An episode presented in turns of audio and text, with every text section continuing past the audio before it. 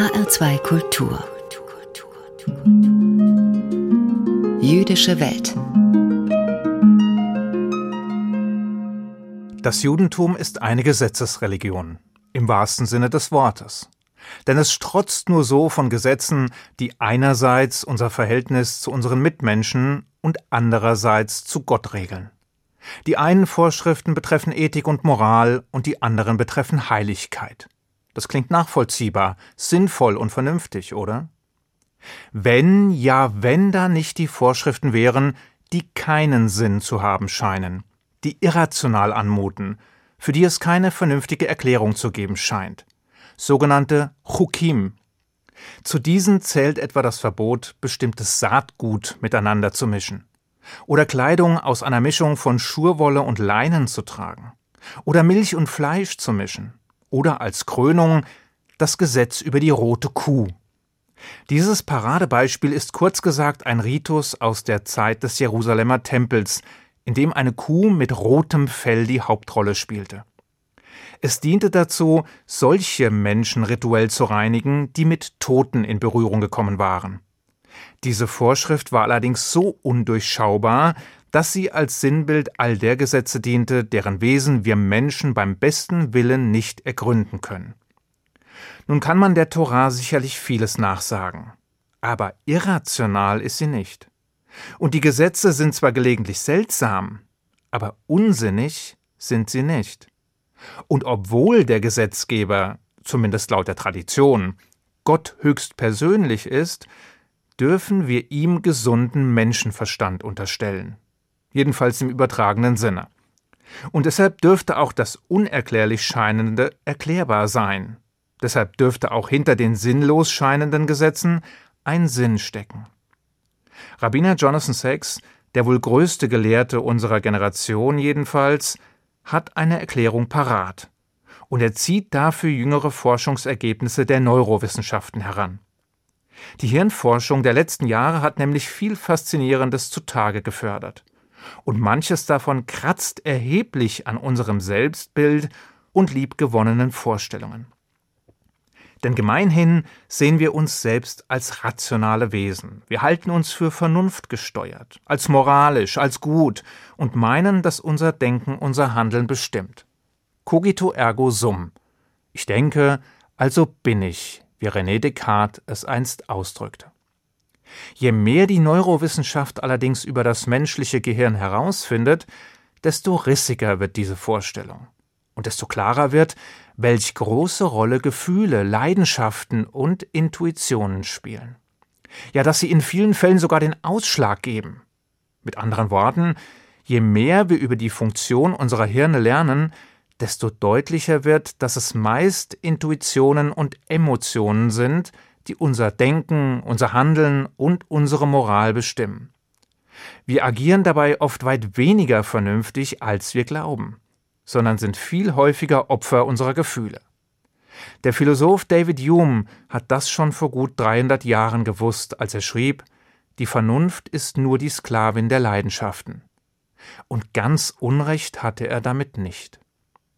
Inzwischen wissen wir nämlich, dass es in unseren Gehirnen zwei wesentliche Areale gibt, die mit der Informationsverarbeitung beschäftigt sind und letztlich unser Handeln bestimmen. Vereinfacht gesagt ist der eine Bereich der präfrontale Kortex, für das rationale Denken verantwortlich, für das Nachdenken, das Abwägen und das Planen. Daneben gibt es allerdings noch ein viel älteres und mächtigeres System, das limbische System.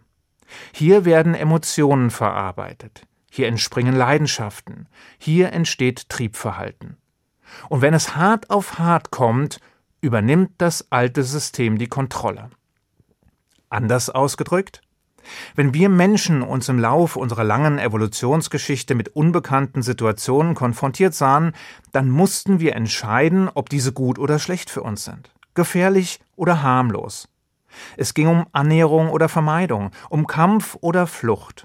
Und nicht selten ging es um Leben oder Tod.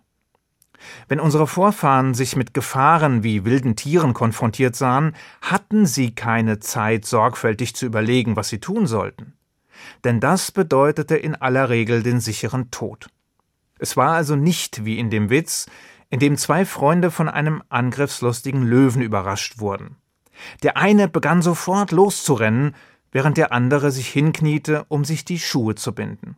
Da rief der erste Warum bindest du dir die Schuhe? Glaubst du etwa, du kannst schneller laufen als der Löwe? Woraufhin der andere sagte Das muss ich gar nicht.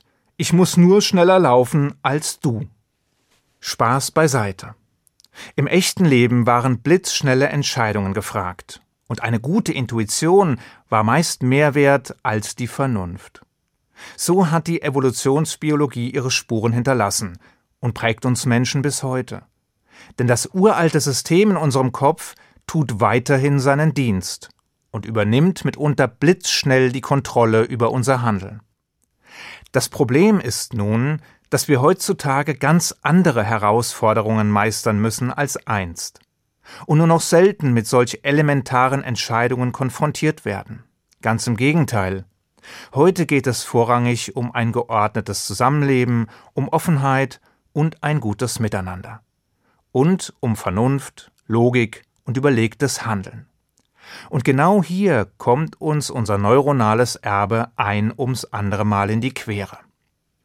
Der Nobelpreisträger Daniel Kahnemann hat dieses Phänomen in seinem Buch Schnelles Denken, langsames Denken beschrieben und dargestellt, wie der uralte intuitive Teil unseres Gehirns den jüngeren rationalen Teil immer wieder überholt.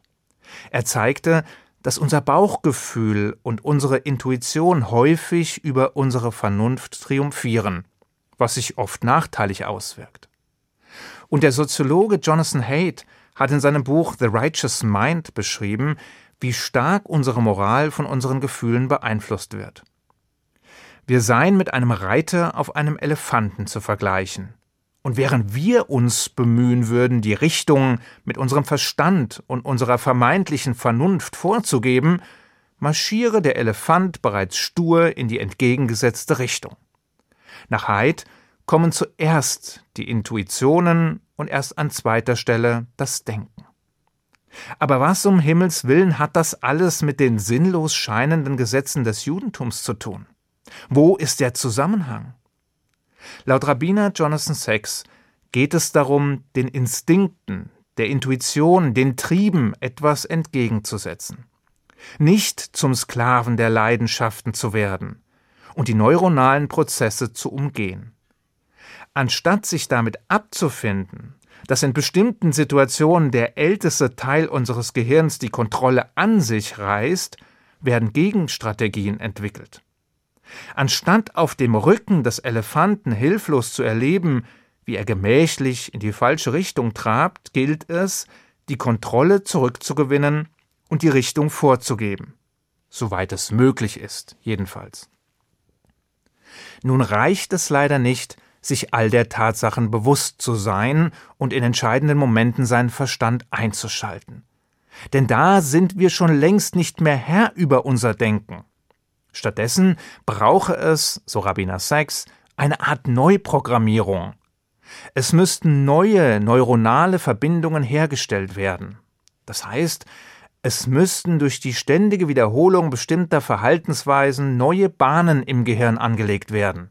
Wege, die genutzt werden können, um unseren tiefsten Trieben nicht nachgeben zu müssen, um nicht zum Opfer unserer selbst zu werden, um zumindest einen Teil der Kontrolle zurückzugewinnen. Und da kommen die Gesetze ins Spiel, die so seltsam und so sinnlos scheinen. Denn sie dienen dazu, fundamentale Ideen in unsere Hirne einzuprogrammieren sie intuitiv und instinktiv werden zu lassen, sie tief in unser Wesen einzugraben und sie in unsere Gehirne einzugravieren. Wen wundert es dann noch, dass der hebräische Begriff für diese Gesetze in der Übersetzung so viel wie eingravieren bedeutet. Ich wünsche Ihnen einen guten Schabbat. Shabbat Shalom.